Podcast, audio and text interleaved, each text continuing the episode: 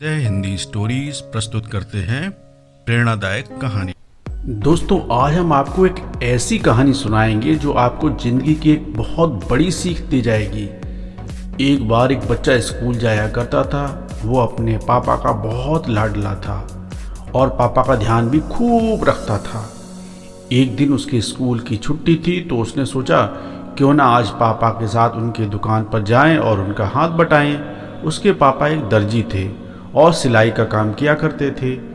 वो पापा के पास गया और उनको ऑब्ज़र्व करने लगा। बच्चे ने देखा कि पापा पहले कोई कपड़ा कैंची से काटते हैं और कैंची को पैर के नीचे दबा लेते हैं और उसको सुई से सीते हैं और सुई को टोपी में लगा लेते हैं। ये क्रम बार बार चलता रहा। बच्चे से रहा नहीं गया और वो अपने पापा से पूछता है, आप कैंची से कपड़ा काटने के बाद उसको पैर के नीचे दबा लेते हैं और सुई को कपड़ा सिलने के बाद टोपी पर लगा लेते हैं। ऐसा क्यों है? उसके पिता ने बेटे को समझाया। वो बहुत बड़ी सीख थी। उसके पापा बोले, कैंची काटने का काम करती है, इसलिए उसको पैर के नीचे रखना चाहिए।